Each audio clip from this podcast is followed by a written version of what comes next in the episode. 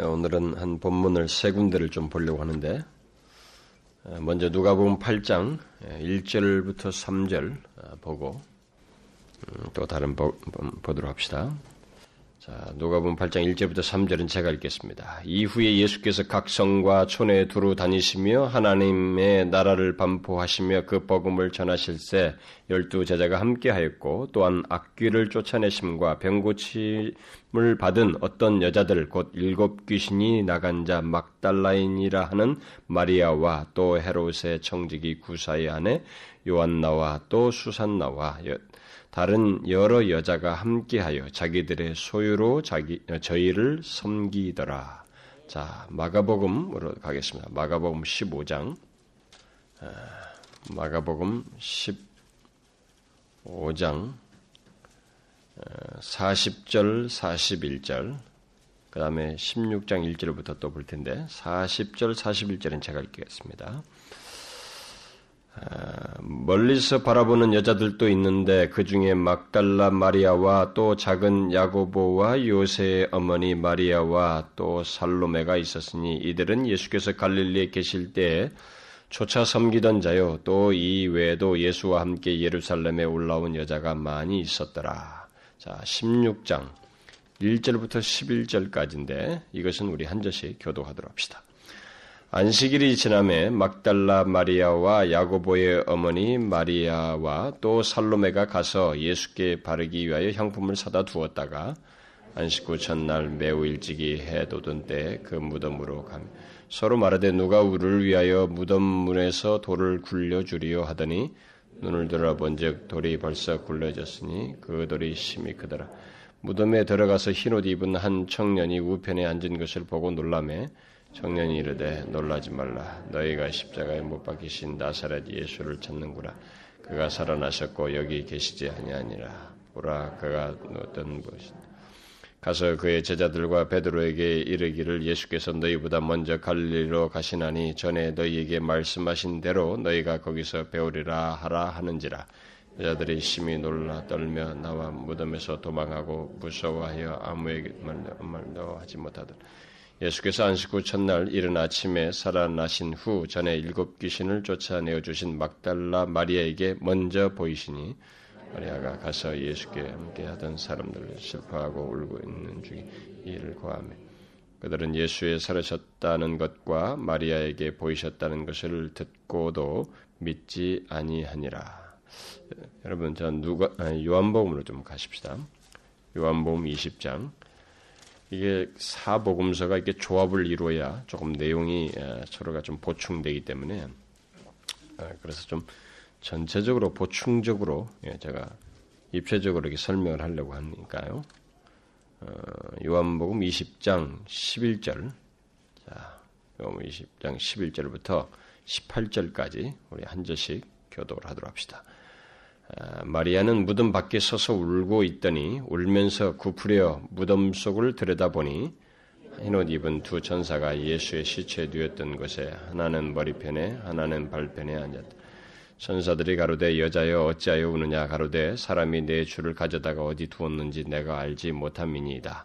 이 말을 하고 뒤를 돌이켜 예수의 서신 것을 보나 예수신 줄 알지 못하다. 예수께서 가라사대 여자여 어찌하여 울며 누구를 찾느냐 하시니 마리아는 그가 동산직인 줄 알고 가로되 주여 당신이 옮겨갔거든 어디 두었는지 내게 이르소서 그리하면 내가 가져가리이다.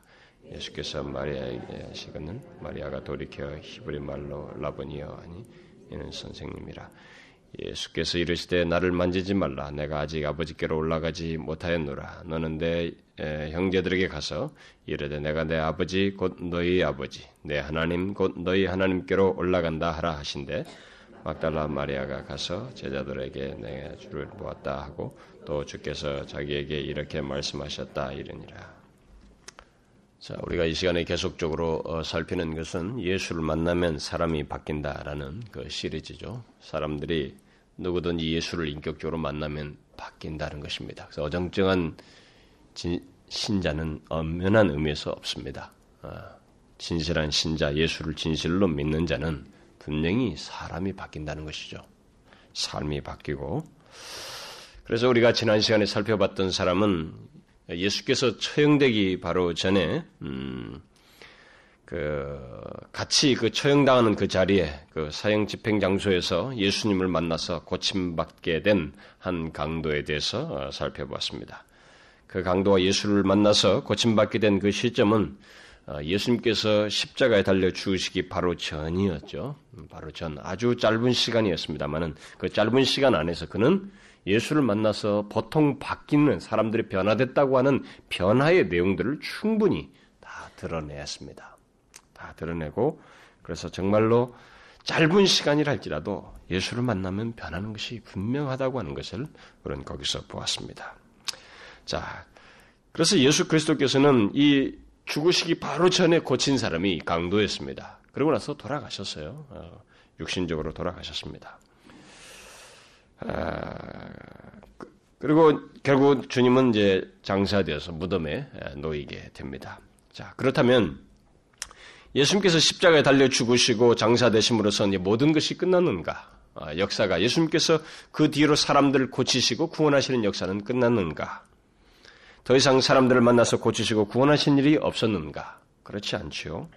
만일 그러했다면 우리는 죽기 전까지 예수님께서 행하신 모든 것에 대해서 의문을 가질 수밖에 없습니다. 그가 죽으시기 전에 사람들을 뭐 고치시고 그들을 뭐 어? 능력을 행하시고 병자를 고치시고 이렇게 하셨던 것들은 도대체 우리가 믿을 수 없는 내용들이 되는 거죠. 그야말로 그냥 엘리야나 뭐 엘리사처럼 하나님의 능력을 드리는 한 선지자 정도로밖에 여길 수가 없는 것입니다. 게다가 예수님께서 병을 고치시면서 네가 죄를 네, 네 죄가 사해졌다라고 죄 사함을 선언하신 것은 주제넘는 모습이라고밖에 말할 수 없습니다. 아, 그러나 주님은 그런 모든 의문을 묵살시키는 아, 불식시키는 아, 고치심과 구원의 역사를 그 이후에도 행하셨습니다. 어떻게? 어떻게 그 이후에도 행하셨다?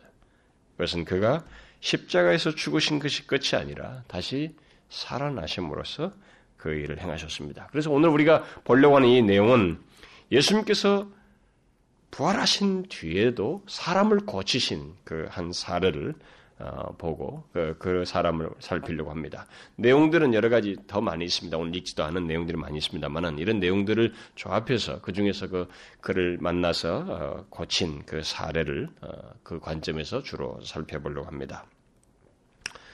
어, 예수님은 어, 십자가에 달려 죽고 끝난지 않았습니다. 부활하심으로써 자신이 죽기 전에 행하신 모든 것, 사람들을 죄악 가운데서 어, 구원하시고 질병을 고치는 걸 넘어서서 그들의 영혼을 죄로부터 구원하시는 영혼을 살리시는 그 구원의 역사를 그 이후에도 계속 행하셨습니다. 그야말로 구원자요, 우리를 죄에서 있는 주권자라고 하는 것을 명확하게 드러내셨습니다. 그에 대한 그 첫 번째 사례, 그가 죽으셨다가 부활하심으로써 그렇게 사람을 고치신 첫 번째 사례가 바로 오늘 본문에 나온 막달라 마리아라고 하는 여자입니다. 사실 막달라 마리아가 예수님 만나서 고침받게 된 것은 공생애, 우리가 먼저 누가 보면서 읽었던 것처럼 공생애를 시작하신 뒤 약 1년쯤 지났을 때에 그 막달라 마리아를 만나서 이미 고쳤어요. 아, 그, 아, 그의 몸의 질병 상태, 병, 귀신 들린 것을 고쳤습니다. 아, 그러나 이 성경은 그 이 막달란 마리아가 그렇게 고침받게 된 구체적인 사실은 상세히 기록치 않고 뭐 그냥 고침받은 막달란 마리아가 귀신 들렸던 여자인데 고침받아서 따르고 있다는 그 정도만 딱 기술하고 주로 이 여인에 대해서 기록하고 있는 것은 그 이후 장면이에요. 그 이후에 그가 예수님 곁에 계속 머무르면서 주님을 섬기다가 또 특별히 예수님께서 죽으시는 장면, 십자가의 그 여정, 죽으실 때의 그 현장, 그리고 부활하신 이후에 그 뒤에 장면, 이 장면에서 주로 이 막달라 마리아가 많이 등장합니다. 그리고 그 장면 속에서 예수님께서 막달라 마리아와 대화하시고 고치시는 내용이 기술되어 있어요. 그래서 거기에 초점을 맞춰서 오늘 그 이 여인을 더욱 깊고 풍성하게 고치시는 그 내용을 어, 살펴보려고 합니다. 자, 그런데 이제 이, 그, 이 여인을 고치신 내용을 살피기에 앞서서 제가 먼저 한 가지를 좀, 음, 얘기하고, 어, 오늘날 그, 이, 이 세계에, 예, 예, 지금 최근에 세계적으로 어, 화제를 불러일으키고 있는 한 책에 대해서 간단히 먼저 이 얘기를 하고 넘어가야 되겠습니다. 다빈치 코드라고 하는 여러분들이 많이 언론상에 듣고 뭐, 신, 뭐 언론에도 나오고 대중매체 속에서도 많이 화제를 불러일으켰던 책인데 지금도 뭐 굉장히 많이 읽히고 베스트셀러가 되고 있죠. 아, 이 제가 이 책을 먼저 말씀을 드리려고 하는 것은 이 책이 막달란 마리아와 예수님과의 불륜 관계를 어, 거론하고 있기 때문입니다. 그런 것을 토대로 해서 이 소설을 어, 쓰고 있고 음, 많은 그럴듯한 얘기들을 늘어놓고 있기 때문에 그렇습니다. 저는 그 책이 서구 사회, 뭐 특별히 유럽과 유럽의 그 오랜 기독교적인 토양 속에 있는 그 나라의 유럽들을 더 기초를 다 흔들어 버리기 흔들어 버리게 되는 아주 그 영향력을 미친 책이라고 생각이 됩니다. 그래서 유럽과 미국 심지어 그, 그 밖의 영어권들 뭐 오세아니아나 사우스 아프리카나 심지어 이 아시아의 많은 나라들 뭐 인도며 일본이며 중국이며 싱가포르 막 이런 나라에도 굉장히 많이 팔린 것으로 알고 있어요. 우리나라도 마찬가지입니다. 우리나라에서도 굉장히 이 책이 많이 팔렸어요. 근데 한 가지 저는 참 재밌다고 생각이 됩니다. 이 책이 그렇게 많이 팔리고 사람들에게 그 관심을 불러일으켰다는 것이 예수를 믿지 않는 사람들이 예수님이 성경에 나오는 한 여인과 불륜 관계를 가져서 그의 후손이 존재한다고 하는 이런 그럴듯한 자료들을 제시하면서 쓴 그야말로 이 소설을 그렇게 관심을 가지고 읽는다는 것에서 저는 너무 흥미롭습니다. 예수님에서 기록된 더 재미있고 더 극적이고 놀라운 내용, 이 세상에서 들을 수 없는 이 부활이라고 하는 생생한 내용이 기록된 그 당시 기자들이 기록한 이 성경에 대해서는 관심도 없고 읽지도 않으려고 하면서 이런 불륜 관계에 대한 뭐 예수가 누구와 불륜 관계가 했던 이 책에 대해서는 그렇게 관심을 갖고 다 읽지도 않던 사람들이 다 사서 읽는다는 정말 너무 흥미로운 장면을 보게 돼요. 아, 제가 언젠가도 이런 말을 한 적이 있습니다. 계시록 강의하면서 아마 한 것 같은데 주님이 다시 오실 때까지 예수님에 대해서 예수님에 대한 그 성경이 말하고 있고 지금까지 교회사의 전통 속에서 계속 어, 강조되었고 증거되어 온이 이 전통을 뒤엎는 말들과 어, 어떤 주장들, 뭐 소설, 글, 영화, 심지어 광고, 상표까지도 저는 나올 수 있다. 어, 그래서 예수를 뒤엎는 것, 예수를 팔아먹으면 돈 벌게 돼 있다라는 말을 제가 했습니다. 어, 그것은 사람들에게 호기심을 자극하고 또 기존의 것을 깨뜨리는 뭔가 재미있을 것 같은 그런 것들이 있기 때문에 사람들의 관심을 갖게 되고 분명히 그것은 장사가 된다. 돈 벌 수 있는 하나의 길이기도 하다라는 얘기를 제가 한 적이 있습니다. 그래서 우리나라에서도 얼마 전에 예수는 없다라는 그런 책을 써서 어떤 교수가 써가지고 반향을 일으켰고 또 뭐 그런 그나마 팔렸어요, 그것도 제법. 그래서 누가 또 예수는 있다라고 또 반박을 하는 어, 또 어떤 목사가 글을 쓰기도 하고 그랬습니다. 어, 그, 그, 그런 일이 있는 거죠. 이게 해야 뭔가 재미가 있어요. 그래서 반향을 일으켜야. 그 다음에 1999년에 영국의 두 학자가 예수는 신화다라는 책을 써서 서구사의 반영을 일으키기도 했습니다. 근데 그 이전에도 여러분들 많은 사람들이 독일 학자들이 많이 했어요. 이미 그 계몽주의 이후에 그런 반응들이 있었습니다. 그때는 서구 사회, 독일 사회에서도 굉장히 큰 또 신학계, 종교계 많은 그 반영을 일으켰습니다. 근데 최근에 이런 일들이 또 있었죠. 그러나 여러분 이런 모든 것은 제가 계시록을 강의하면서도 이미 말을 했다시피 사단의 두 하수인인 두 짐승으로 상징된 그 거짓 선자들과 사단의 그 강력한 하수인 두 짐승의 활동들이에요. 이미 충분히 얘기했습니다. 성경이 이런 것을 미리 다 얘기했어요. 다 얘기해버린 것입니다. 예언하고 있어요. 마지막을 향해 갈수록 두 짐승이 거짓, 곧 속임, 속임으로 기독교 진리를 흔들 것이라고 이미 말을 했습니다. 그래서 한 가지 분명한 사실은 앞으로도 그런 일이 계속 있을 거라는 겁니다. 오늘 놀랄 것이 없어요. 이보다 더 재밌는 얘기가 있을 것입니다. 제가 한 가지 점을 뭐 이렇게 보통 사람들이 말하듯이 하나의 그 예언적인 그런 얘기를 굳이 하자면은 그런 성경의 근거에 의해서 아, 마 이런 얘기들이 지금도 서서 비슷한 얘기들이 사람들이 나오는데 아마 더 극적으로 잘 쓰는 소설이 아마 나오지 않겠는가 싶어요. 그래서 뭐냐면 예수님께서 이 제자들과 다른 제자들과 호모섹스를 했다. 뭐 이런 글이 나오지 않겠는가. 실제로 그런 얘기를 하거든요. 요즘은 호모섹스얼 이런 것들이 더 사람들에게 재밌어요. 서구 사회가 갈수록 그것이 인간의 그 인간의 본성을 그쪽으로 흘러가게 만들고 거기에 더 관심을 갖게 하고 있습니다. 그런 글이 나오고 그런 것에 근거해서 호모섹스를 더 종교적 성향으로서 이게 예, 정통적으로 이해할 수 있고 통용될 수 있고 허용될 수 있는 것으로 옹호하게 되고 그래서 기독교 내에서도 그런 것들을 쉽게 받아들일 수 있는 논지들이 우리들에게 퍼지지 않겠는가 이렇게 생각이 됩니다. 그런데 이제 한 가지 안타까운 사실은 일단 이런 책들을 접한 사람들, 심지어 어, 교회에 다니지만은 아직 하나님의 진리를 알지 못하고 믿음이 없는 사람들에게는 이상하게 그 사람들은 성경에 대해서 더 알고자 하고 더 읽지는 않으면서도 그런 책은 꼭 읽고 싶어 하거든요. 그래서 그들은 그것을 읽습니다. 그래서 그런, 그런, 그런 사람들이 그런 것을 읽었을 때 그들은 그것이 이상스럽게 크게 인상 지어져요. 이렇게. 인상 지어져서 그야말로 속임을 당합니다. 계시록에서 말한 대로. 그래서 기독교의 그 어떤 것을 얘기해도 그 사람들에게는 기독교의 진리가 가짜처럼 여겨져요. 이미 그런 것이 들어가가지고. 사단의 하수인인 두 짐승으로 상징된 그 존재가 그들에게 그야말로 영향력을 미친 것이죠. 그래서 그런 사람들이 못 받아들여요. 이런 일이 갈수록 더 심하게 드러날 것입니다. 그러나 여러분 명심하십시오. 다빈치 코드는 소설이에요. 음?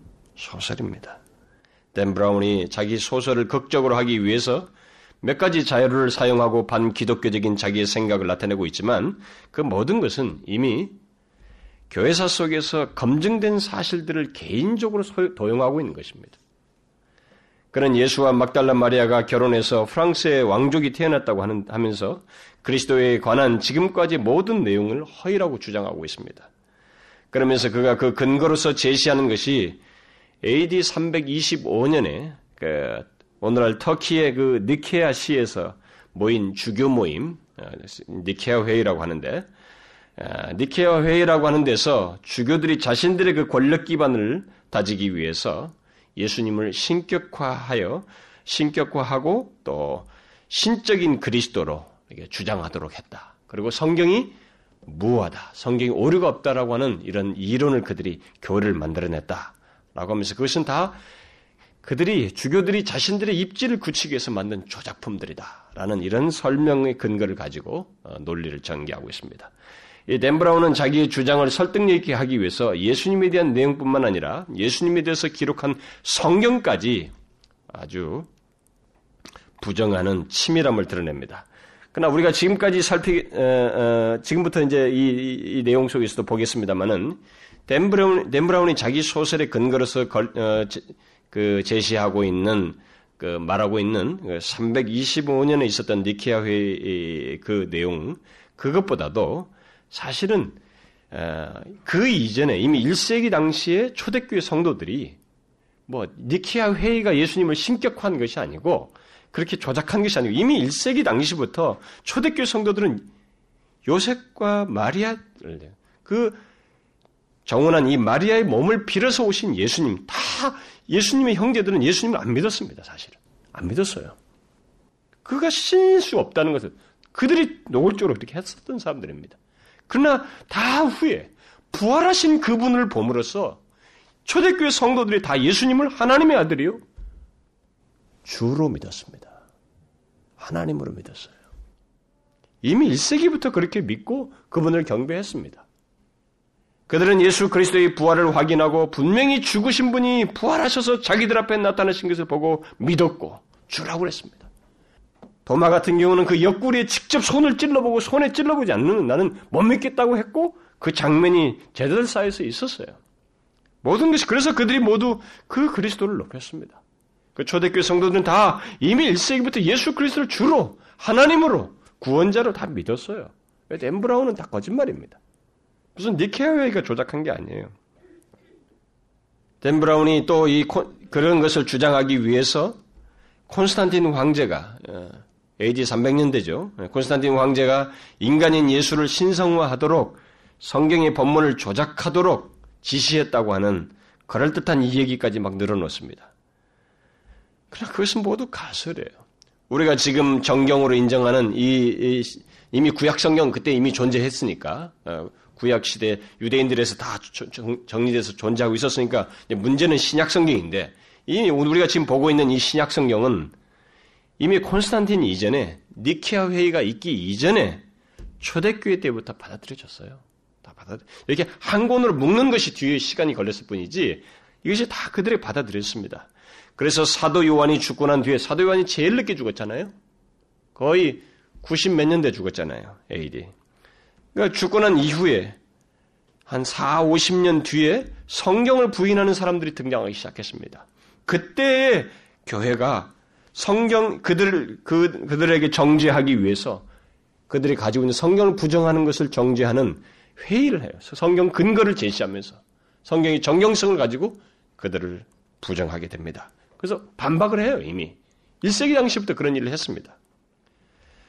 그래서 사도 요한이 죽고 난 이후 어, 얼마 되지 않아서부터 오늘날에 우리가 가지고 있는 이 신약 성경, 이 정경이 어, 존재하게 돼요. 그들 가운데 교회 속에서 통용됩니다. 그래서 최소한 AD 190년쯤에 이 오늘 우리가 가지고 있는 이 신약 성경이 정리가 됩니다. 다 그들이 전체적으로 통용되는 것으로서. 어, 단지 325년 그 니케아 회의에서 히브리서와 요한계시록이 이제 최종적으로 결정을 얻게 되는 것입니다. 따라서 댐 브라운의 이 다빈치 코드는 하나 지나가는 장사체의 말이에요. 어, 그냥 지나가는 장사체 얘기입니다. 정말 떠드는 뭐 한 얘기와 같은 것입니다. 그럴듯한 설정과 가설을 가지고 어, 보통 사람들이 알지 못하는 과거의 종교회의 같은 것을 탁 들먹거리면서 그럴듯하게 많은 해박한 지식을 가지고 있는 것 같지만은 그 모든 것은 자기가 알고 있는 것은 그것밖에 없습니다. 더 많은 교회적 사실이 있어요. 교역사 속에 있고 성경에 이 자료들이 있고 사, 사본들이 있고 모든 사본학들에 의해서 발견된 것이 충분한 것들이 있습니다. 다 가설이에요. 그런데 거기에 사람들의 그 마음을 관심을 탁 끄는 오늘날 같은 삼중관계, 삼각관계 뭐 이런 것이 있어야 사람들이 재밌고 불륜이 재밌잖아요. 특별히 사람들이 신격화하고 있는 그분, 신으로 믿고 있는 그분의 불륜 얘기를 하면 재밌잖아요. 그런 화두를 가지고 정말 장사를 해먹은 것입니다. 그는 정말로 부자가 됐어요. 여러분, 오늘 본문을 통해서 우리가 보게 됩니다. 여기 막달란 마리아는 예수 그리스도를 주로 믿어요. 하나님으로 믿습니다. 그래서 하나님으로 믿는 한 신자로서 등장하고 있습니다. 그리고 당대의 기자가 이것을 쓴 거예요. 여기 복음서 마테 마가 누가 요한은 모두 1세기에 예수님을 곁에서 보거나 직접 본 자들의 말을 기록한 당시 사람들입니다. 그래서 성령 하나님은 이 덴브란 같은 사람을 예견이라도 하듯이 예견을 하고 예수님에 관한 예수님에 관한 기록 기록만큼은 한 사람이 아닌 네 사람이 기록하게 했어요. 재밌잖아요? 예수 그리스도를 뒤엎는 일을 예견이라도 하듯이 네 사람이 기록하게 했습니다. 네 사람이 다각적으로 기록하게 한 거예요. 마테마가 누가 요한이 기록하도록 한 것입니다. 그래서 예수님에 관한 기록은 콘스탄틴에 의해서 조작된 조작됐다고 하는 게 주장이 뭐 설사 뭐 그럴 수 있다 손치더라도 어? 설사 다빈치 코드의 작가의 말대로 콘스탄틴에 의해서 조작됐다 해도 현재 우리가 가지고 있는 이 본문의 내용은 그 콘스탄틴보다도 더 훨씬 이전에 예수님 가까이에서 지켜본 자들에 의해서 기록된 자료들이에요. 누구 말을 믿을까요? 여러분, 몇백 년이 지나서 이천 년이 지난 사람의 말을 들 것입니까? 아니면 예수님 곁에서 본 사람의 기록들, 그것도 네 사람의 어, 기록들을 가지고 여러분들 믿, 믿겠어요? 믿지 않을 자들만 이런 걸 가지고 믿는 것입니다. 자, 우리가 그것을 염두에 두고 조금 미리 제가 이런 혼란들이 있기 때문에 어, 미리 한 가지를 말씀을 드리고 오늘 본문을 들어가고 싶습니다. 그러면 아, 이제 이 다빈치 코드와 같은 거짓된 주장과 달리 당시 상황을 기록한 이 당시 기자들의 말을 따라서 막달란 마리아와 예수님 사이 어떤 일이 있게 됐는지 그것을 보기를 원합니다. 막달란 마리아에 대한 첫 번째 기록인 우리 먼저 읽었던 누가복음 8장은 그녀가 일곱 귀신 들렸다가 고침받았다라고 말하고 있습니다.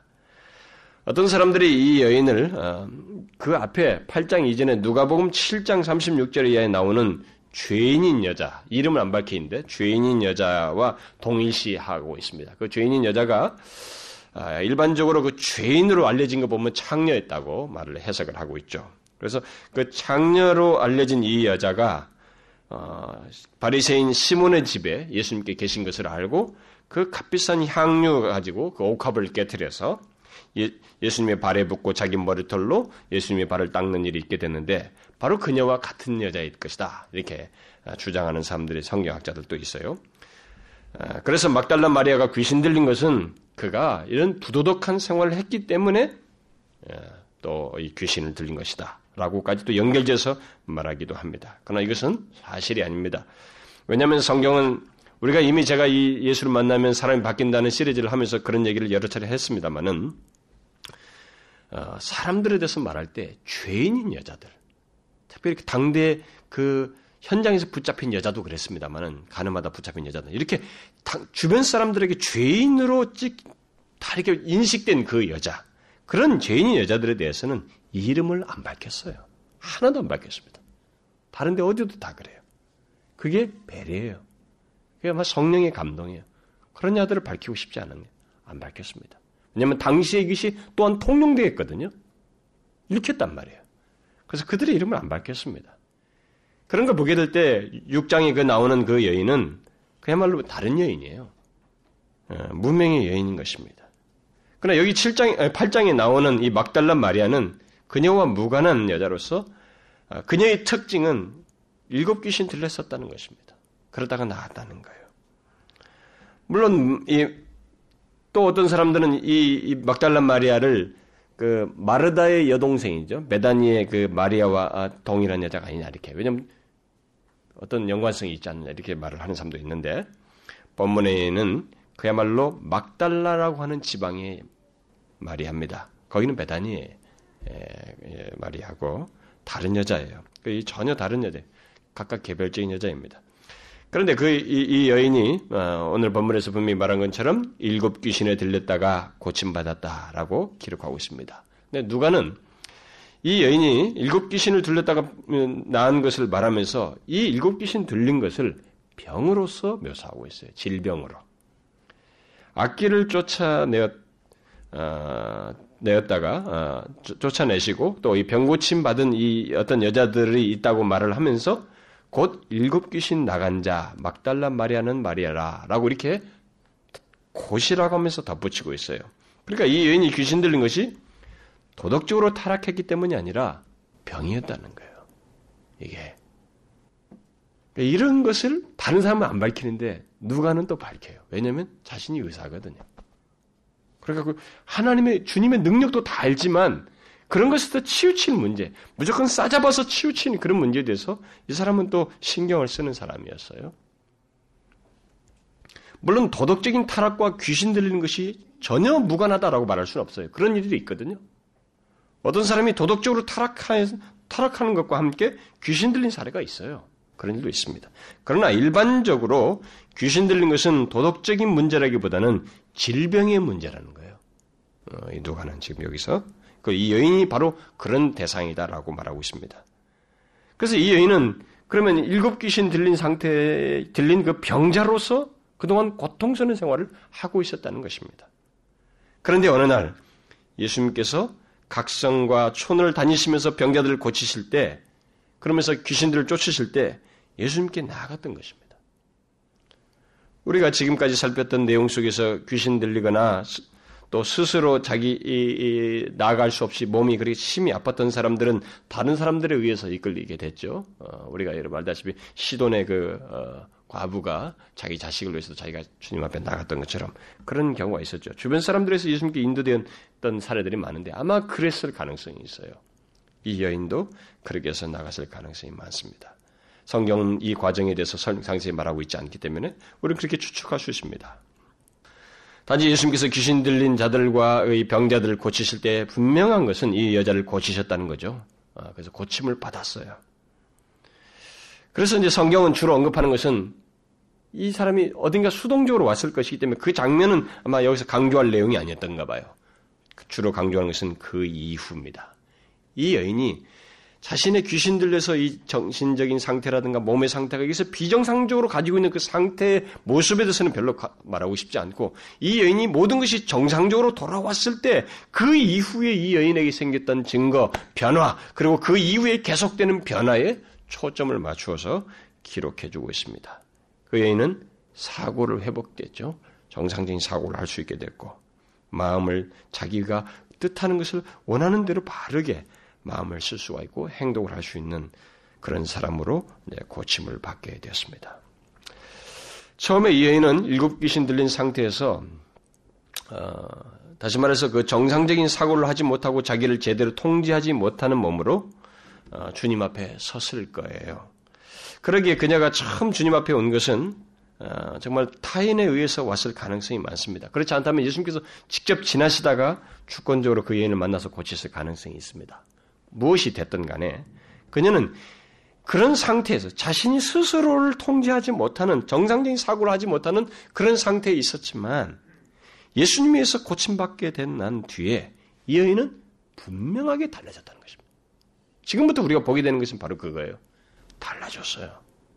그래서 사람이 예수를 만나서 그분에 의해서 만짐받고 고침받게 됐을 때 그 사람이 질병만 낫는 것이 아니라 어떤 영혼의 변화가 있다는 것입니다.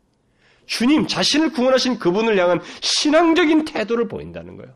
그리고 그 신앙적인 태도는 삶의 어떤 변화를 동시에 포함한다고 하는 것을 이 여인에게서 보게 됩니다. 그래서 이 여인은 제일 먼저 변화되고 나서 아, 일곱 귀신 들린 상태에서 하지 못했던 것을 하기 시작합니다. 첫 번째가 오늘 그 먼저 읽었던 누가복음 8장의 그 3절에서 밝히고 있는 것입니다. 그게 뭐예요? 바로 이제는 회복된 몸, 정상적인 몸으로 그 자신의 진실한 마음과 우러나오는 우러나오는 헌신과 사랑을 가지고 주님을 따르면서 주님과 그의 제자들의 필요를 자기 소유로 섬기는 것이었습니다. 여러 여자가 함께하여 자기들의 소유로 저희를 섬기더라. 이전에 자신의 생각과 그 의지를 정상적으로 발휘하지 못했던 이 여인이 고침받고 난 뒤에는 회복된 몸, 그 정상적인 의지를 이제 방향을 바꾼 것입니다.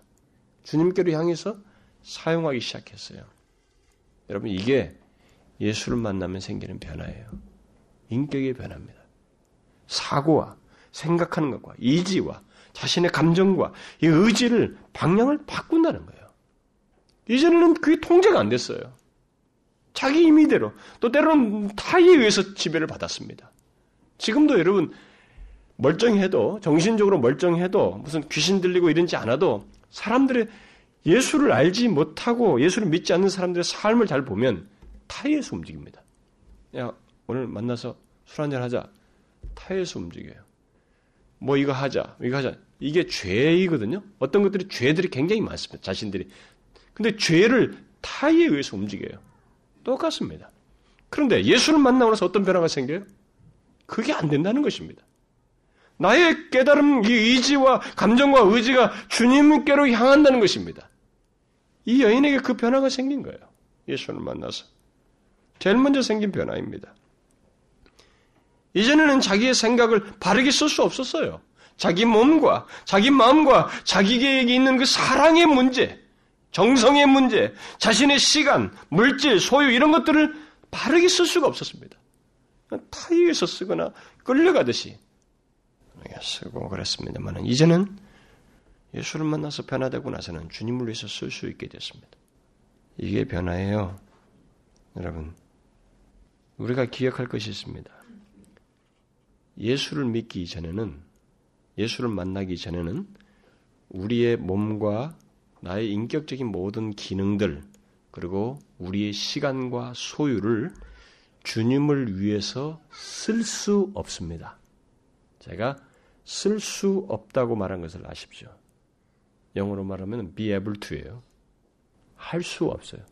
쓸 수 없었지만 예수를 만나고 나서는 그 모든 것을 주님을 위해서 쓸 수 있게 됐다는 것입니다. 제가 쓸 수 있었는데 예수님 만나온 뒤에 뒤에도 더 잘 쓸 수 있게 됐다 이렇게 말하지 않습니다. 쓸 수 없어요. 주님을 위해서 예수님 만나서 변화되기 전엔 예수님을 위해서 자신에게 있는 것들을 쓸 수 없습니다. 주님을 위해서 이것을 분명히 하셔야 됩니다. 여러분들이 이해하셔야 돼요. 마가와 누가는 이 여자가 부자요 재물이 있는 여인으로 시사하고 있습니다. 그러나 그 여인은 그런 것들은 물론이고 자신의 몸과 이런 모든 시간을 주님을 위해서 그동안 쓸 수 없었어요. 그러나 예수님 만난 뒤에 그녀는 자신에게 있는 모든 것으로 곧 회복된 몸과 정상적인 사고와 통제 가능한 마음으로 그리고 자신의 소유로 주님을 섬길 수 있게 되었습니다. 이전에는 있어도 예수님을 위해서 사용할 수 없었지만 이제는 쓸 수 있게 되었어요. 이게 변화예요, 여러분. 예수를 만나서. 제가 여러분들에게 강조하는 것에 대해서 그게 뭡니까? 대단합니까? 대단한 거예요, 여러분. 잘 보셔야 돼요. 우리는 이것을 얼마든지 경험적으로도 확인할 수 있거든요. 내게 있는 것으로 주님을 섬길 수 있는 것은 예수를 만날려만이 가능해요. 여러분 시간 아, 교회 오는 게 얼마 짜증납니까, 사실. 예수를, 예수만 모르면. 이게 뭐, 뭐로 와, 여기? 답답해서. 가만히 앉아서 듣고 있는 게 뭡니까, 이게? 나가면 재밌는 게 많고, 하고 싶은 것도 많고, 즐겁다고 여길 만한 것도 많고, 어? 취미 생활하면 낚시면 낚시, 뭐면 뭐면, 골프면 보면, 자기 하고 싶은 것이 많은데, 여기 뭐하러 봅니까? 그렇잖아요. 그래서 제가 할 수 있는 문제라고 말하는 거예요. 예수를 만나지 않으면 시간과 소유를 주님을 위해서 쓸 수가 없습니다. 쓸 수 없. 자기의 인격적인 기능이 주님께로 향하여서 거기서 주님을 위해서 쓸 수가 없어요. 그런 것은 억지로 되지 않습니다. 이것은 예수를 만나서 변화된 것이 한 증거예요. 여러분 돈 몇 푼 교회 와서 뭐 헌금하고 우리 교회는 뭐 들어오면서 내니까 뭐 안 내도 그만 뭐 표시도 안 나집니다. 어떤 가서 돌리잖아요 이렇게. 이거 뭐 눈치 봐서 집어넣거든. 이 좀 엘리트들이 많이 모인 것 같은 그 교회는 정말 눈치 보면서 하는 거예요. 돈 많은 교회 그런 데서는 진짜 눈치 보면서 체면상 아, 할 수도 있고 또 복받기 위해서도 돈을 헌금을 할 수도 있습니다. 그런 건 쉬워요, 여러분.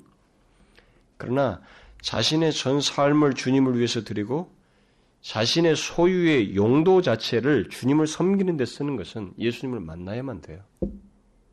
예수님을 진실로 만나서 그를 믿지 않으면 불가능합니다. 할 수가 없어요. 그래서 이런 말이 나온 거예요. 영혼의 회심은 곧 주머니의 회심이다. 음? 무슨 말이에요? 예수 그리스도를 믿는 자, 회심한 자는 주머니 또한 회심한다는 거예요. 이 주머니, 돈 꾀도 회심한다는 것입니다. 영혼이 회심하지 않은 사람들은 이게 회심이 아니야. 이 회심이 안 된 증거는 못 내요. 주님을 위해서 못 씁니다. 시간을 못 써요. 내가 지금 할 것이 많고 돈 벌고 뭐가 뭐, 뭐 해야 되는데 내가 지금 취업하고 뭐가 성공을 해고 뭐뭐 해야 되는데 시간을 주님을 위해서 쓸 줄을 몰라요. 자신의 사고와 인격의 이 모든 하고 것 정성이라는 이 모든 기능을 용도를 주님을 향해서 쓰지 못합니다. 이걸 여러분들이 아셔야 됩니다. 그래서 믿음이 없이는 못하는 거예요. 예수를 만나지 않고서는 쓸 수가 없어요. 분명히 말합니다. 막달라 마리아는 예수님 만나서 고침받음으로써 자신에게 있는 모든 것, 이제 회복된 기능, 이 사고의 기능과 마음 씀씀이와 의지와 소유를 용도를 달리해서 주님을 위해서 쓰기 시작합니다. 그게 이 사람의 변화예요. 이런 사실은 어, 주님께서 우리의 질병 상태, 예, 이 질병, 이, 우리가 질병 상태에 있지 않고 지금 현재 건강하고 있다는 거, 여러분 뭐 나는 뭐가 있어야 하지요. 아니에요. 이 사람 보세요. 몸을 주체를 못했잖아요. 근데 몸이 회복돼 그 몸을 쓰잖아요. 그러니까 현재 우리가 지금 질병 상태에 있지 않냐고 정상적인 건강한 몸을 가지고 있다는 것, 그리고 내가 정상적인 사고를 할 수 있고 입술을 쓸 수 있으며 몸을 쓸 수 있고 시간을 들일 수 있고 소유를 들일 수 있으면 그 들일 수 있는 상태는 정말 예수를 믿는 자는 용도 변경이 됐다는 얘기예요. 용도 변경이 된다는 겁니다. 무슨 말인지 아시겠어요? 여러분 예수는 내 복받기 위해서 믿는 거 아니에요. 사실상 감사하기 위해서 믿는 겁니다. 감사하기 위해서 나오는 거예요. 그래서 여러분들은 어떤가 보세요. 자신은 내게 있는 모든 인격적인 이런 기능들, 내게 있는 사고와 내게 있는 마음과 행동, 아, 실력, 시간, 내게 있는 소유를 용도를 달리해서 쓰고 있습니까? 이전과 다르게. 이제는 통제불능이에요. 다른 사람들에서 통제됐지만 이제는 주님께로 향하여서 쓰고 있느냐는 거예요. 그게 예수 만난 것의 증거예요. 그 다음 이 여인이 예수를 만나서 고침받게 된 뒤에 나타낸 또 다른 변화의 증거는 주로 예수님께서 죽으시고 부활하시는 그 과정 속에서 드러내는데 굉장히 주님 가까이 있고 싶어 합니다. 아, 예, 예수님을 순수하게 사랑하며 끝까지 주님을 따르는 모습을 보입니다. 그게 이제 예수를 변화된 사람들이나 할 것이지 예수 만나서 변화되지 않으면 하다가 어 아, 예수가 지금 예수님께서 뭐 나를 위해서 주지 않네 뭐 그분이 믿었는데 그분이 죽으시네 뭐 아무것도 아닌 것 같으네 떠나버려요. 근데 이, 이, 이 사람은 끝까지 주님을 쫓아요. 순수한 사랑으로 주님을 쫓습니다. 그 내용들을 그 십자가에 죽으신 것과 부활하는 과정 속에서 많이 드러나는데 그 내용들을 좀 설명하면 먼저 이 여인은, 이 여인은 예수님께서 십자가에 달려 죽으시는 이 모든 것을 끝까지 지켜봅니다. 아, 참 주목할 사실이에요. 그래서 마태, 마가, 요한이 모두 이 여인이 십자가에서 죽으시는 예수님께서 십자가에 죽으신 것을 가까이서 보았다라고 하는 것을 다 기록을 남겨놨어요. 이 기자들이 다 남겼다는 것은 모두가 이것을 언급했다는 사실은 이 여인의 행동이 보편적이지 않다는 것입니다. 다 도망가고 있는 상태에서 제자들이 다 도망가고 있는 상태에서 이 여인이 굉장히 특이하게 특별한 행동을 하고 있다는 것입니다. 뭔가 다른 모습이었어요. 아, 뭐 아, 그게 뭐가 대단합니까? 이렇게 말할지 모르겠습니다만은 아, 예수님의 제자들도 다 도망가고 있는 상황 속에서 아, 이 여인이 그 뭐 모르겠어요. 다 도망갈 때 잠시 이 여인도 피한 적이 있었는지는 모르겠습니다만은 뭐 성경에 굳이 언급을 하고 있지 않은데 아, 이 여인이 예수님이 십자가에 달려 죽으시는 장면을 다 지켜보고 또 그 곁에 있었다는 사실을 성경이 분명히 밝혀주고 있어요. 그러니까 그 상황이 굉장히 안 좋은 자리인데 그 자리에 있습니다. 그녀는 무엇보다도 예수님 가까이에서 예수님 당하시는 모든 고통을 생생하게 지켜봅니다. 무관한 관계라면 그 끔찍한 장면을 볼 때, 아휴, 너무 잔인하다. 이렇게 하고 지나갈 수 있어요. 그냥 그 잔인함에만 신경 쓸 수 있습니다. 그러나 만일 누군가를 사랑하고 그분을 섬기고 있고 그분과 그 사랑의 관계를 가지고 있을 때 그 사람의 처절한 죽음을 보는 것은 여러분 고통입니다. 고통.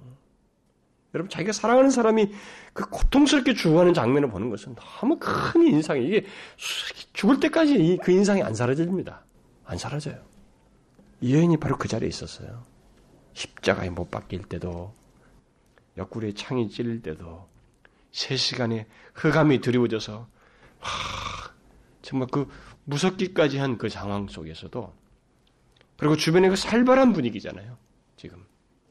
지금 예수 민자들을 잡을, 잡는 분위기인데 그런데 그 가운데서도 이 여인이 비록 끔찍했겠지만 소름 끼치는 어떤 경험을 했을 가능성도 있겠지만 그 가운데서 거의 계속 있었어요. 귀신 들린 자신을 고치신 예수님을 저버릴 수가 없었습니다. 아니 그녀는 예수님을 끝까지 신뢰하면서 사랑했어요. 그래서 그녀는 예수님께서 돌아가시는 그 과정을 끝까지 다 곁에서 지켜봤습니다. 얼마나 특별한 행동이에요? 제자들이 도망간 걸 생각해 보면 저라도 도망갔을 것 같거든요. 저를 생각해 보면. 제가 그냥, 그냥 하는 소리가 아니고 내 자신을 가만히 그 자리 상황을 놓고 보면 도망갔을 확률이 너무 높은 거예요. 이게 특별해요. 근데 그게 전부가 아니었습니다. 그녀는 그 이후에도 그곳에 계속 있으면서 예수님의 시신이 어떻게 처리되고 어디에 놓인지를 계속 봅니다. 이 여인. 그래서 마태, 마가, 누가는 이 여인이 바로 그러했다라고 기록하고 있어요. 다. 이 여인이 그걸 계속 보고 있어, 봤다고 하는 것을 일부러 또 기억, 기록을 남겨놨습니다. 그래서 오늘 읽었던 그 마가복음 15장 47절 같은 경우는 때 막달란 마리아와 요새의 어머니 마리아가 예수 둔 곳을 보더라. 이렇게 기록하고 있어요. 여기 보더라는 것은 그냥 보이는 대로 본 것이 아니라 주의 깊게 봤다는 거예요. 주의 깊게 보다는. 이 여인은 예수님께서 죽으실 때도 곁에 있었고 아리마대 요셉이 예수님의 시신을 처리하는 때도 지켜봤고 그가 예수님을 무덤에 넣는 것도 다 보았습니다. 그래서 어디다 놓는지 다 봤어요. 그리고 심지어 무덤 입구에 큰 돌로 굴러서 막아두는 것도 다 보았습니다. 그야말로 예수님의 시신이 처리되는 것부터 어디에 두는 데까지 다 보았던 것입니다. 여러분 이런 행동을 아무 생각 없이 할 수 있을까요? 아무 생각 없이. 이런 일을 아무 뭐 관심도 없는데 할까요? 아니죠. 못 잊는 거예요, 예수님을. 그분 곁에 있고 싶은 것입니다. 여전히 그분을 사랑하는 거예요, 순수하게. 자신에게 새 생명을 주신 주님을 결코 잊을 수도, 떠날 수도 없어서 그런 겁니다. 바로 그 사실을 마태가 특별하게 기록해 두고 있어요. 마태는 다른 사람들이 기록하지 않은 사실을 마태복음 27장 61절에서 기록하고 있습니다. 거기 막달라 마리아와 다른 마리아가 무덤을 향하여 앉았더라. 무덤에 돌을 다, 다 닫고 있는데 거기에 막달라 마리아는 앉아 있는 거예요. 그쪽을 향해서. 무덤을 다 막아놨는데도. 성경이 일부러 이런 걸 기록해 놨네요. 그러니까 뭔가 우리에게 증거하려는 겁니다. 그러니까 그녀는 그 다 무덤을 막아놓았을 그 뒤에도 예수님의 무덤을 향해서 앉은 채 한동안 떠나지 않았다는 것입니다. 그러다가 그녀는 누가의 말대로 그날 저녁부터 시작되는 그 안식일을 쉬기 위해서 그곳을 떠났습니다. 어떤 사람들은 마태가 그 말을 기록한 다음에 그 뒷장면에 그 이튿날이라고 기록하면서 대제상들과 이 바리새인들이 빌라도에게 가지고 3일 만에 살아난다는 그 소문이 있었는데, 그러니까 빨리 그다 파수꾼을 세우면 좋겠습니다. 빌라도가 허락하거든요. 세우라게. 그것이 그 이튿날부터 시작됐어요. 그러면 예수님을 무덤에 가두고 나서 파수꾼이 오기 전까지 하루 그 밤이 밤 시간 동안은 아무도 없었다는 얘기입니다. 거기에. 그래서 어떤 사람은 그 기간 내내 마리아가 있었을 것이다. 이렇게 해석을 하는 거예요. 그러고 나서 그 다음 날이 이제 안식일에 본격적인 원래 그 저녁부터 시작되지만 토요일 날이 그날이 안식일에 구체적인 날이니까 그날 오전에나 갔을 것이다. 뭐 이렇게 해석도 합니다. 뭐 가능해요 얼마든지요. 근데 무엇이 되었던 간에 우리가 막달라에게서 마리아에게서 분명히 보는 것은 그녀는 잠시라도 예수님 곁을 떠나고 싶어 하지 않았다는 것입니다. 그래서 그녀는 그 무덤을 떠난 떠나지 않고 싶지만은 이제 떠나는 상황이 됐습니다. 뭐 안식일 때문이든 뭐 뭐든 떠나는 상황에서도 한 가지 생각밖에 없어요. 다시 돌아갈 생각입니다. 그래서 뭐예요? 떠났을 때 뭐 했어요? 무덤으로 돌아가서 자기가 할 그 향품 그것을 준비하는 거예요. 향품과 유향을 예비했습니다. 그리고 안식일이 딱 지나자마자 그 다음날 아침 일찍이 오늘 읽었던 그 요한복음 초대에 보게 되면 20장 초대에 보면 아직 어두울 때에 예수님의 무덤을 향해서 갔습니다. 아주 일찍 간 거예요, 지금. 아주 어두울 때. 무덤을 향해서 이 여인은 달려갔습니다. 가면서 다른 마리아와 함께 고민하면서 가는 거예요. 누가 무덤에서 돌을 그 옮겨주지? 그 큰 돌을? 이렇게 고민하면서 가는 거예요. 그런데 막상 와보니까 이미 큰 돌이 굴러져 있고 예수님이 시신이 없다는 것을 알게 되었습니다. 그래서 그녀는 오늘 읽은 그 요한복음 20장에 그 기록된 대로 베드로와 요한에게 그 달려가지고 예수님의 시신이 없다고 말을 하게 되죠. 그러면서 사람이 주를 무덤에서 가져다가 어디 두었는지 알지 못하겠다. 이렇게 베드로와 요한에게 말합니다. 그러자 두 제자 이 베드로와 요한은 급히 달려가죠. 그 말을 듣고 무덤을 확인합니다. 시신이 없어요. 돌아가요. 이 두 사람은. 그런데 오늘 그 요한복음 20장 9절을 보게 되면 마리아는 어, 이 이제 두 제자가 어, 29절에 말한 것처럼 예수님께서 죽은 자 가운데서 다시 살아난다는 것을 알지 못해 그때까지 깨닫지 못하기 때문에 실망하면서 돌아가요. 아마 이때까지 막달란 말에도 똑같았을 거예요. 막달란 뒤에 반, 반응을 보게 되면 예수님이 살아나시는 것에 대해서 그렇게 신경을 안 씁니다. 믿지 않았어요. 알지 못했습니다. 그런데 그런 상황에서 우리에게 마음을 끄는 것은 막달란 마리아가 다시 돌아와요. 와가지고 무덤에 빈 것을 보고 일단 입구에서 울어요. 빈 무덤을 보고 눈물을 막 흘리면서 눈물을 흘리면서 그러다가 이렇게 안쪽을 본 겁니다. 무덤 안쪽을 다시. 울면서 보았어요. 근데 거기에 천사가 있었어요. 오늘 읽은 내용이 바로 그겁니다. 흰옷 입은 두 전사가 거기 무덤에 있었다고 그랬어요. 그 전사들이 여자여 어찌하여 우느냐라고 묻자 마리아는 사람이 내 주를 가져다가 어디 두었는지 알지 못합니다. 여기서도 내 주라고 부르죠. 예, 주로 부르고 있습니다. 주님을. 그렇게 섬겼어요. 불륜 관계가 아니에요. 내 주를 가져다가 어디 두었는지 알지 못함이니다. 그래서 마리아는 입은 두 천사에 대해서는 관심을 갖지 않아요. 이 사람들이 분명히 그 광채 있는 존재였을 텐데 거기는 신경을 안 쓰고 있어요. 그저 주님의 시신이 없어진 것을 슬퍼하고 있습니다. 그러면서 그녀는 무엇을 느꼈는지 뒤를 돌아다 보았을 때 자기 뒤에 어떤 한 분이 계셨어요. 한 사람이 서 있었습니다. 물론 그분은 주님이었습니다. 부활하신 주님이었어요. 그러나 그 여인, 이 여인은 몰랐습니다. 그가 누군지를 모르고 그냥 보고 있을 때 그분 예수님께서 물었죠. 여자여 어찌하여 울며 누구를 찾느냐? 예, 첫 말입니다. 부활하신 주님께서 마리아에게 처음 하신 말씀이에요.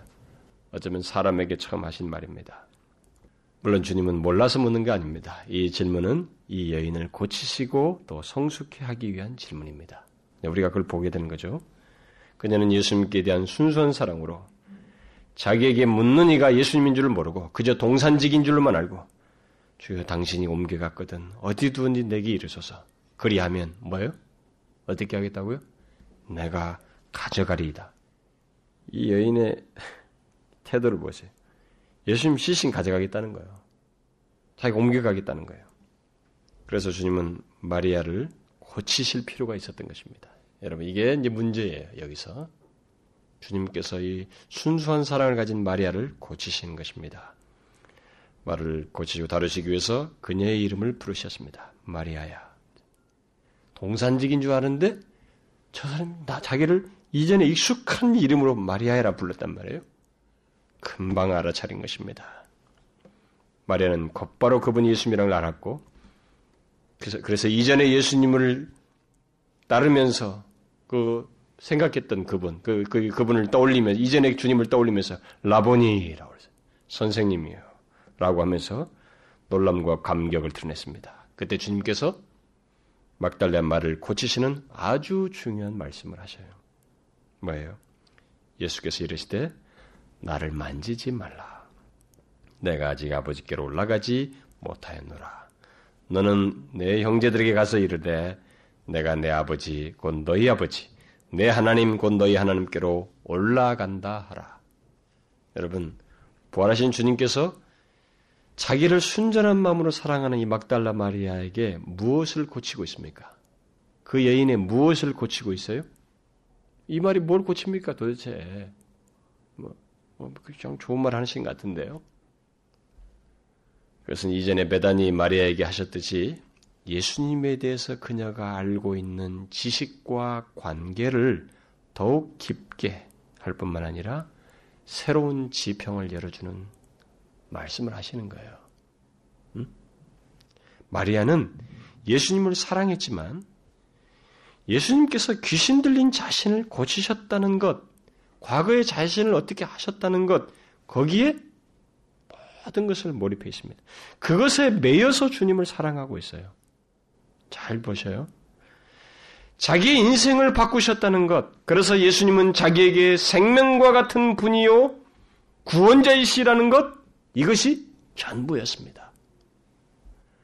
물론 예수를 믿는 자에게 그것이 있어야 하고 그것은 귀하고 또 전부가 될 만큼 너무 소중한 거예요. 그러나 한 가지 알아야 될 것은 예수를 만난 자는 예수를 믿는 자는 거기까지가 아니에요. 그것은 과거적인 것입니다. 어떤 면에서 과거에 이 여인이 매 있는 거예요. 마리아는 과거의 예수님, 곧 부활 이전에 공생애를 사셨던 예수님, 바로 그분과의 관계를 생각하고 있는 것입니다. 그녀는 그것만으로도 충분했어요. 누가 뭐라 해도 자기는 자기를 고치신 예수님을 사랑할 수 있고 또 사랑하려고 했습니다. 그런데 문제는 그녀의 그런 순수함이 자신을 제한하고 있었고 결국 그녀와 주님과의 관계를 제한하고 있었습니다. 우리가 보았다시피 그녀는 예수님의 부활에 대해서 전혀 생각지 않고 있습니다. 관심도 없어요, 지금. 오직 죽으신 예수님을 찾고자 했고, 그의 시신을 자기가 가져가고, 가져가고 싶어 했습니다. 여기에만 온갖 몰입되어 있어요.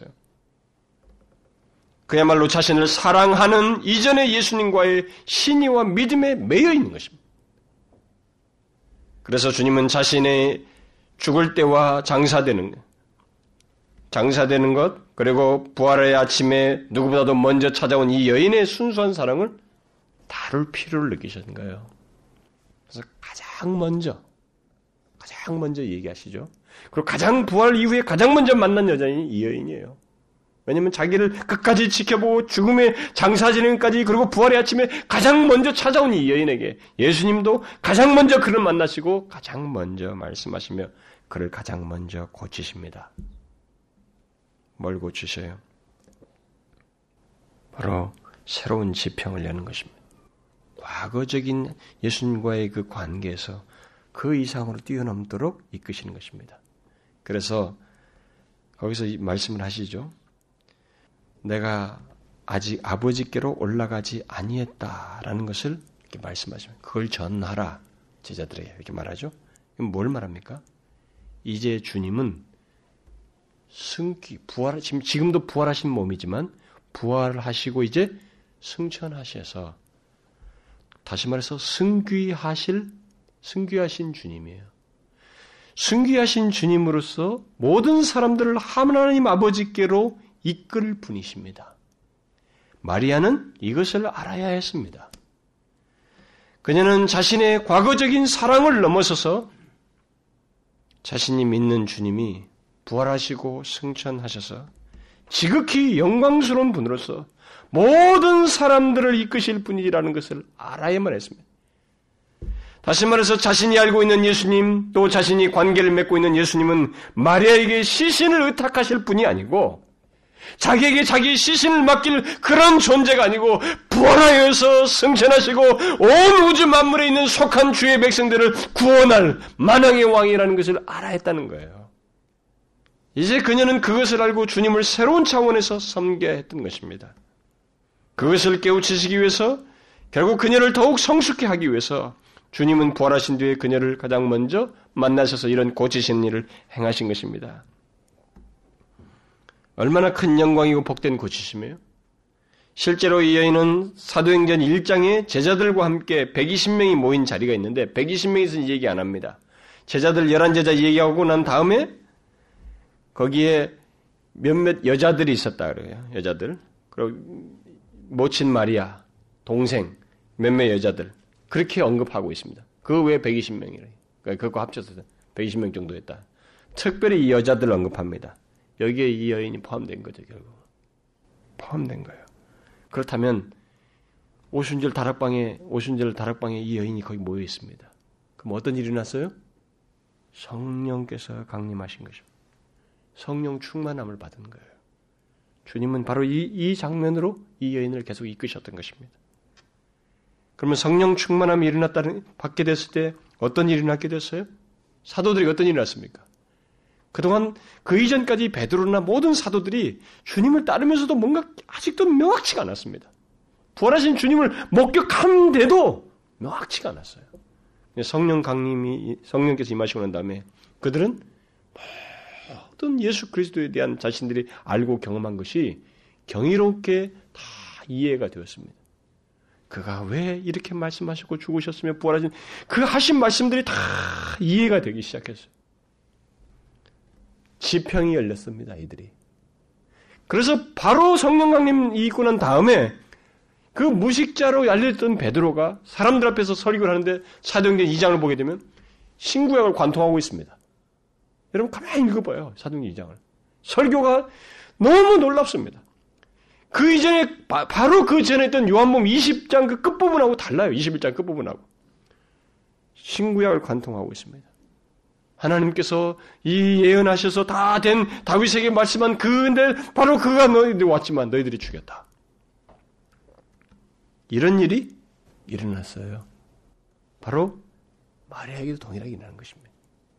자신은 주님의 시신의 집, 시신을 가지고 가려고 했던 사람이에요.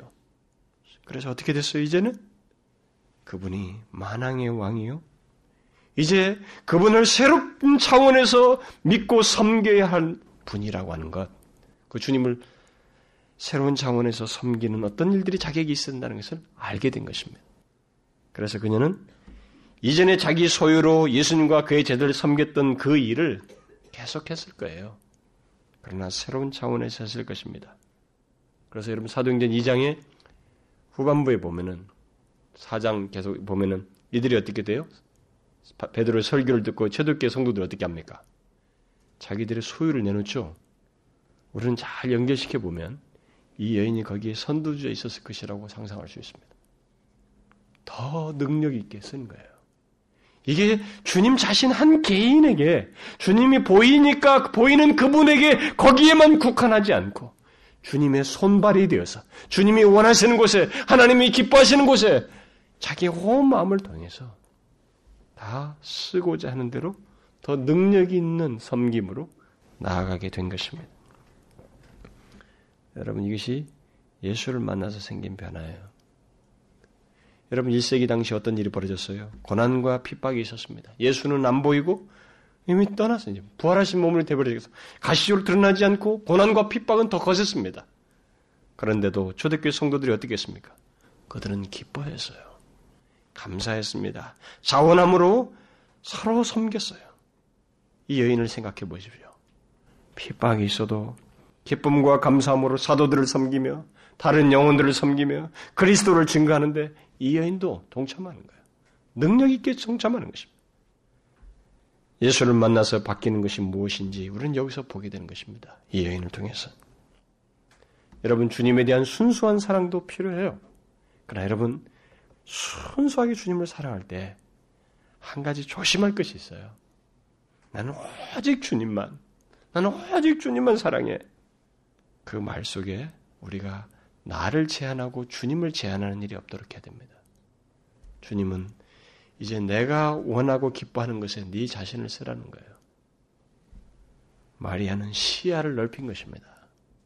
그리스도의 몸인 교회를 통해서 역사하시고 주님이 기뻐하시는 곳에 자신이 다 들어가야 되고 자신의 섬김이 있어야 된다는 것을 알게 되었고 이제 자신을 통해서 주님이 증거되어야 된다는 것을 알게 되었습니다. 그렇게 쓰임 받는 거예요. 여러분 우리가 예수를 믿되 과거적인 은혜에 집착하면 안 됩니다. 과거적인 은혜에만 몰입해 있고 거기에만 매 있으면 안 됩니다. 우리의 믿음 생활은 진보해야 되는 거예요. 주님의 마음을 대변하는 사람으로 나아가야 돼요.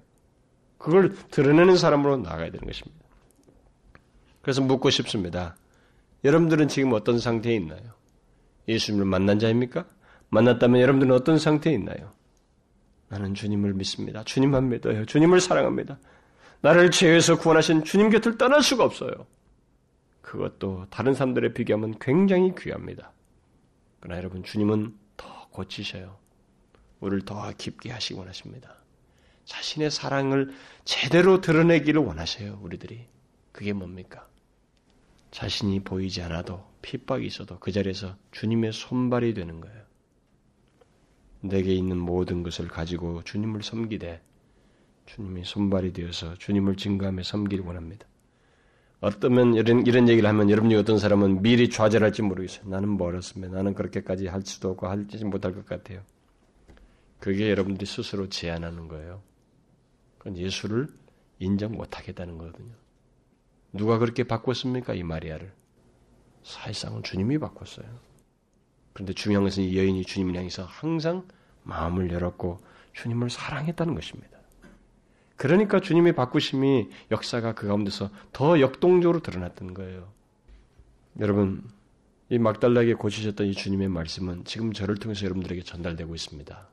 여러분과 저 또한 하나님은 주님은 그렇게 고치시기를 원하셔요. 지금도.